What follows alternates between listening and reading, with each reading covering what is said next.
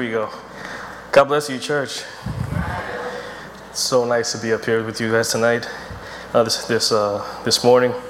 Um, it's an honor and it's a privilege to be here. Thank you, Pastor, for this opportunity. Um, hello, uh, blessings to our people watching online.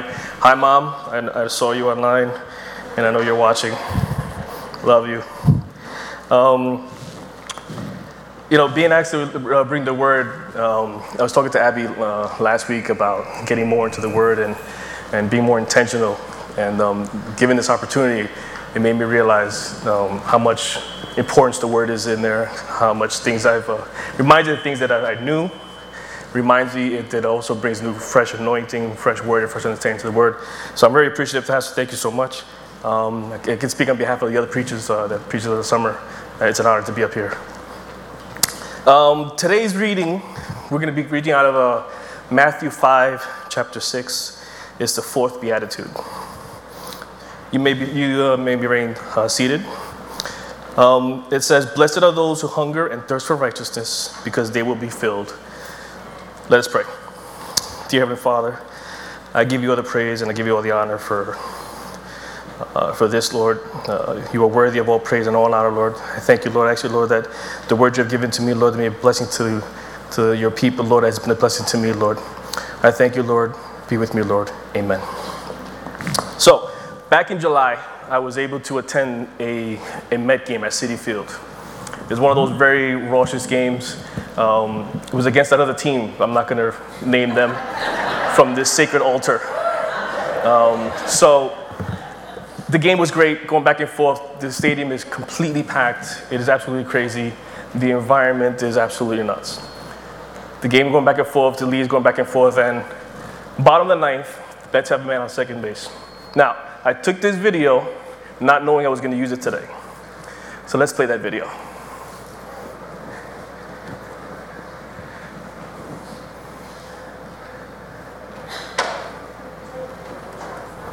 I need some sound, Edwin.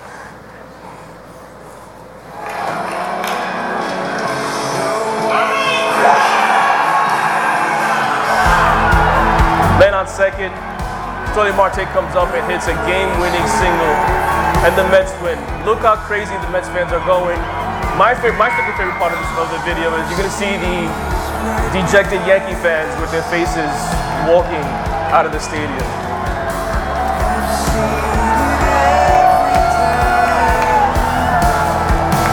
So, there they go. Thanks for coming.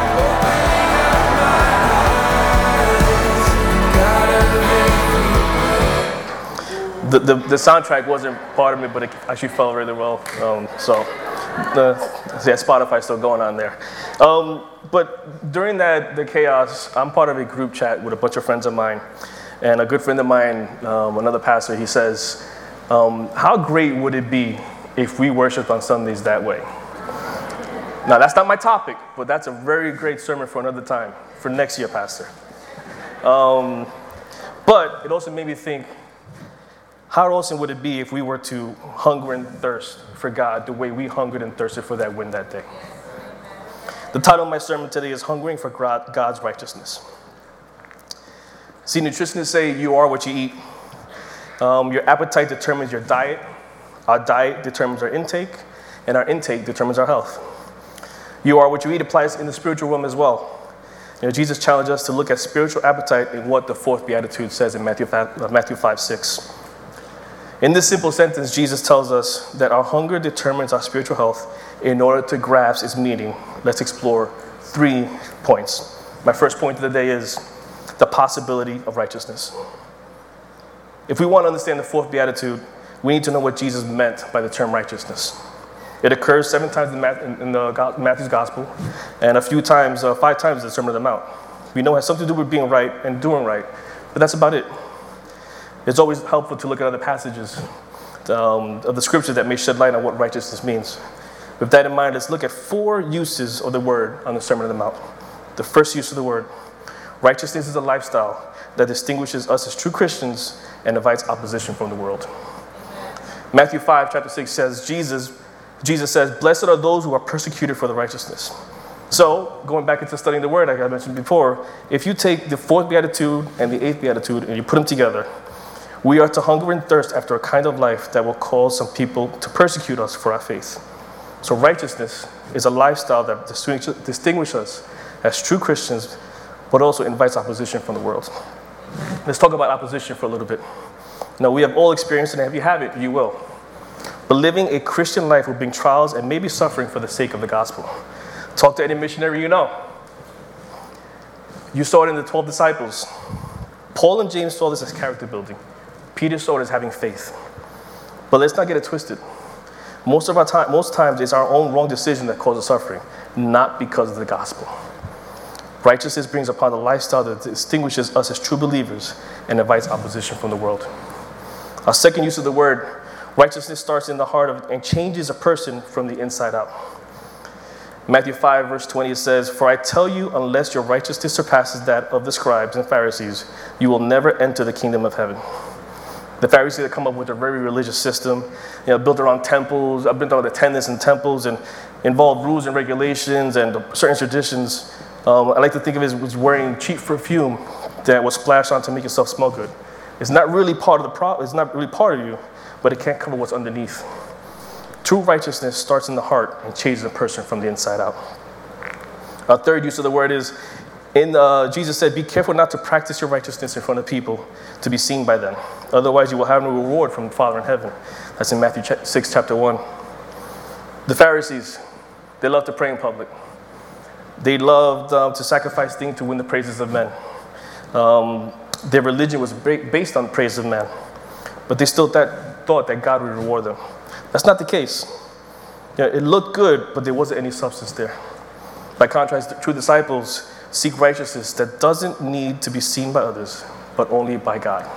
I repeat it again. By contrast, true disciples seek a righteousness that does not need to be seen by others, but only by God. Our fourth uh, use of the word is one that we all know. But seek the kingdom of God and his righteousness, and all things will be provided for you. Matthew 6 33. What is it that you're seeking?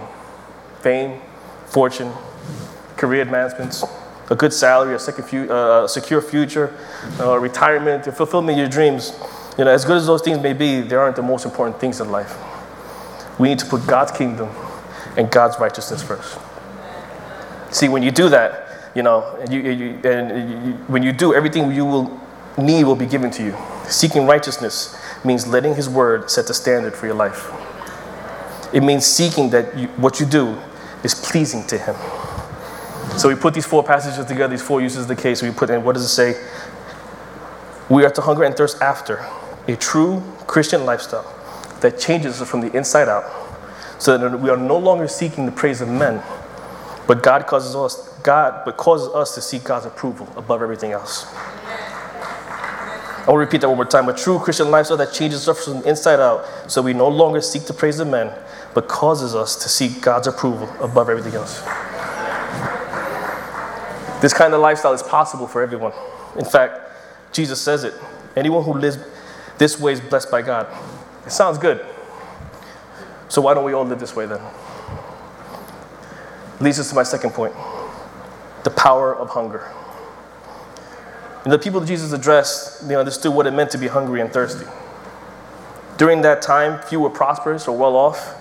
And more than likely, at one time or another, those listeners knew what it is to have hunger pains. Now, they lived in poverty. They didn't have grocery stores or full refrigerators or clean running water. No, they may have gone days without food. Most of us have never known what true hunger, what these people uh, dealt with. To us, hunger means, you know, waiting that extra 10 minutes at the restaurant, waiting for a table, or for the preacher to finish his message, so that you can go to McDonald's and get a large Sprite and some, uh, and some fries, but you just ate two hours ago. You know, it's, um, it probably isn't finding something to eat. It's the weight that we have to lose after eating all that, right? Jesus uses this metaphor of eating and drinking as a motivating power to live a righteous life. Let's make four observations for my second point. The first observation you have to want it. No one can force you to eat. No one. Unless you have one grandmother when you come over to the house It's a testimony. I've experienced it where you speak and you talk, no, I'm not good, I'm good. You walk, leave the room for a couple seconds, come back later, find this, you know, there's a full plate of food, five course meal waiting for you.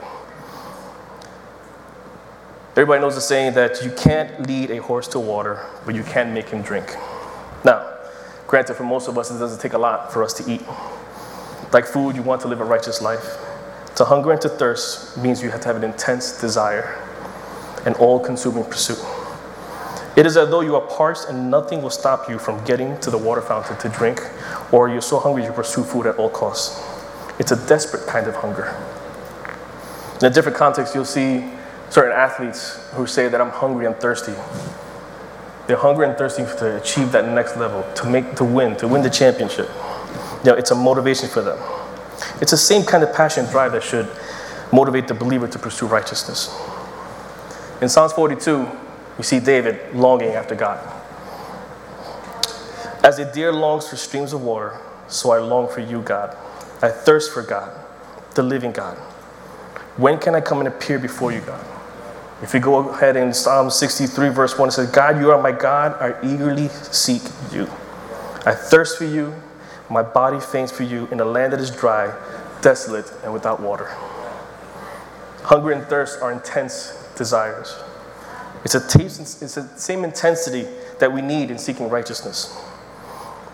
Do you have, or do we have, that kind of desperation for a truly Christ lifestyle? Remind you that will change us from the inside out so we're no longer seeking praise of men, but only God's approval above everything else. Can you say to Jesus, I not only want you, but I need you. And not only do I need you, I must have you. Our second observation from the second point is we need to take action. Appetites aren't filled until you do something about it. It's one thing I say I'm hungry and desire food, it's quite another to take the steps to satisfy that hunger and quench for your thirst. At some point, you have to go eat and drink. You know, appetite, losing appetite is a sign of illness. Physically, we know something is wrong, we have no desire to eat. The same is true spiritually. When we no longer hunger and thirst for time alone with God, reading the, reading the Bible, through prayer, through worship, or fail to get alarmed by the sinful condition of yourself or of this world, there is something spiritually sick within us. When we no longer take the appropriate action of developing and deepening a relationship with God, a warning light should come off. We need to go to the source. Who is the source? We need help. The actually need to, the, the source is the bread of life. Jesus said, I am the bread of life. No one will come to me, will ever be hungry, and no one who believes in me will ever be thirsty again. I am the living bread that came down from heaven. If anyone eats of this bread, he will live forever. The bread that I will give for life of this world is my flesh, John chapter 6. When we are spiritually hungry, we need to come to the sport of spiritual life. Jesus himself says, Our real hunger is for God. St. Augustine said, oh God, oh God, you have made us for yourself, and our hearts are restless until they find rest in you. We have an issue here, though. To fill this hunger and thirst, many people are going to the wrong places, the wrong desires, the wrong pleasures, the wrong possessions. They're thinking, you know, all I need to do is read the Bible, pray, worship, work in ministry when I feel like it. God says, Why do you spend your money for that which is not bread, and your labor for, which, for that which is not satisfied? Listen to me and listen well. Eat only the best. Fill yourself with, the only, with only the finest. Many people today are looking for satisfaction in all the wrong places, trying to satisfy the cravings of their hearts uh, with the junk of the world or in the church or spiritually malnourished. You need to come to Jesus, the source itself. You need to find, you need to feed upon His balanced, daily, uh, daily of prayer and study of His Word. You need to drink from His cup, His cup through life-giving worship. You need to feast on His love and grace, His forgiveness, and His power. Amen. Our third observation from our second point is we need to keep coming back for more. Now, if you notice my daughter Ava, the middle child, she is always walking around with a bottle of water, always thirsty. For some time, it concerned me and Abby. We went to go take her to the doctor and then had some tests run. The doctor says, No, there's nothing wrong with her. She just likes water and she's thirsty. but she kept on going back for more. To hunger and to thirst implies a continuous action. When we read the fourth beatitude, um, those who are filled are not those who have their hunger and thirst met, but those who are continually hungry and thirsting. A person doesn't stop hungering and thirsting for righteousness once he or she has crossed that line of faith. In a constant pursuit to live a, life, a righteous life is to yearn and be more and more like Christ. Are you hungering for righteousness? Is it a continual pursuit? Are you coming back for more? Hungry and thirsting for righteousness is, can be like, like a narcotic. You become addicted to it. You need more. You keep coming back. Once you've encountered the living God, nothing else satisfies. You want more and more of Him. John MacArthur says if you claim a relationship with Christ, but you aren't hungering and thirsting for righteousness, you need to honestly question whether you know Him. You need to keep coming back for more. Our fourth observation, of point number two, is we need to eat the whole thing. You know, we as believers should not seek bits and pieces of righteousness. We seek all the righteousness of Christ in the desire to be like Him. When Jesus, what? Jesus is not saying, give me a piece of bread, but rather give me the whole loaf. If you read Matthew 5, chapter 6, you could read it as, Blessed are those who hunger and thirst for all righteousness. The Christian should never be satisfied because no matter how much righteousness he has, he doesn't have it all that's available to him. The person who hungers and thirsts after righteousness wants it all. They want all of God. We need to want all of God. Could that be the problem with too many Christians today? We want, um, we just want enough to God to appease us, not to change us. We want um, enough to land to put us in good standing with Him, but not enough to bring on righteousness. That kind of change would drastically change. That kind of seeking would drastically change our lives. As long as it's a slight change, we're okay. Anything more and we're uncomfortable. Our third point of the morning is in the final part of the verse, God says, or the promises from God says, they will be filled with what? Food? Money? No. Long life? Promotion? Happiness? A perfect family? A trouble free life? No. Then what then? You will be filled with righteousness. If you want righteousness, you can have it. If you truly want a Christian lifestyle that changes us from the inside out, so that we no longer seek the praises of men, but seek God's approval above everything else, you can have it. Most of us are as close to God as we want to be. That's the truth. We have as much joy as we want, as much peace as we want. For the most part, you are where you are right now because that's where you want to be. If you were hungry for something better than God, you could have it. If you want it, you can have a close walk with God. If you want it, you can have a better marriage. If you want to, you can do God's will. If you want to, you can grow spiritually. If you want to, you can become a man or woman of God. If you want to, you can deeply, you can change deeply your ingrained habits. If you want to, you can break patterns of behavior that are detrimental to your life. When you are hunger when you hunger and thirst after righteousness, what you want from God means anything more in the world. You can have it. And our second point, and our last, uh, our second uh, sub point, and our final point, and allows the team to get ready, is you will be filled with Jesus Himself. Amen. Amen, Jesus' appeal is personal. He never says, Come and join the church or come and be baptized. He simply says, Come unto me. When he says that, you will be filled. He means you will be filled with Jesus himself. If you are hungry, come and eat the bread of life. If you are thirsty, come and drink of the water of life. If you are weary and heavy laden, come and find rest. If you are guilty, come and be forgiven. If you are far from God, you can come back home again.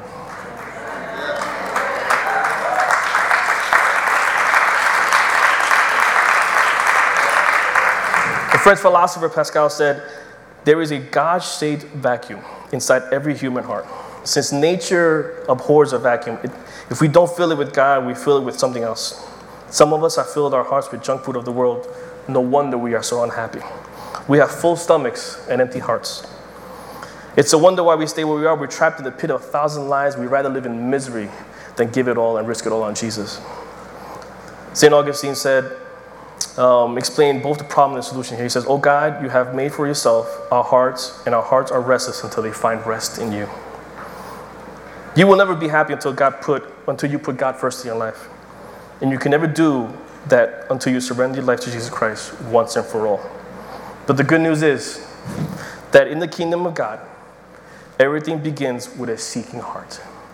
Salvation begins with a hungry heart. If you are tired of this life that you have been living, you can make a new start. Whatever you want in the spiritual realm, you can have it if you want it badly enough. Jesus said, Blessed are those who hunger and thirst for righteousness, for they will be filled. Are you hungry? Are you thirsty? You can be filled. This is the promise of God to hungry hearts and thirsty souls. If you are hungry for his righteousness, church, if you are hungry and thirsty for his love, if you are hungry and thirsty for his peace, as the team sings this new song, the altar is open. Our pastor is here to pray for you. Seek his righteousness, hunger for God's righteousness, and all will be well. Be blessed, church. Thank you.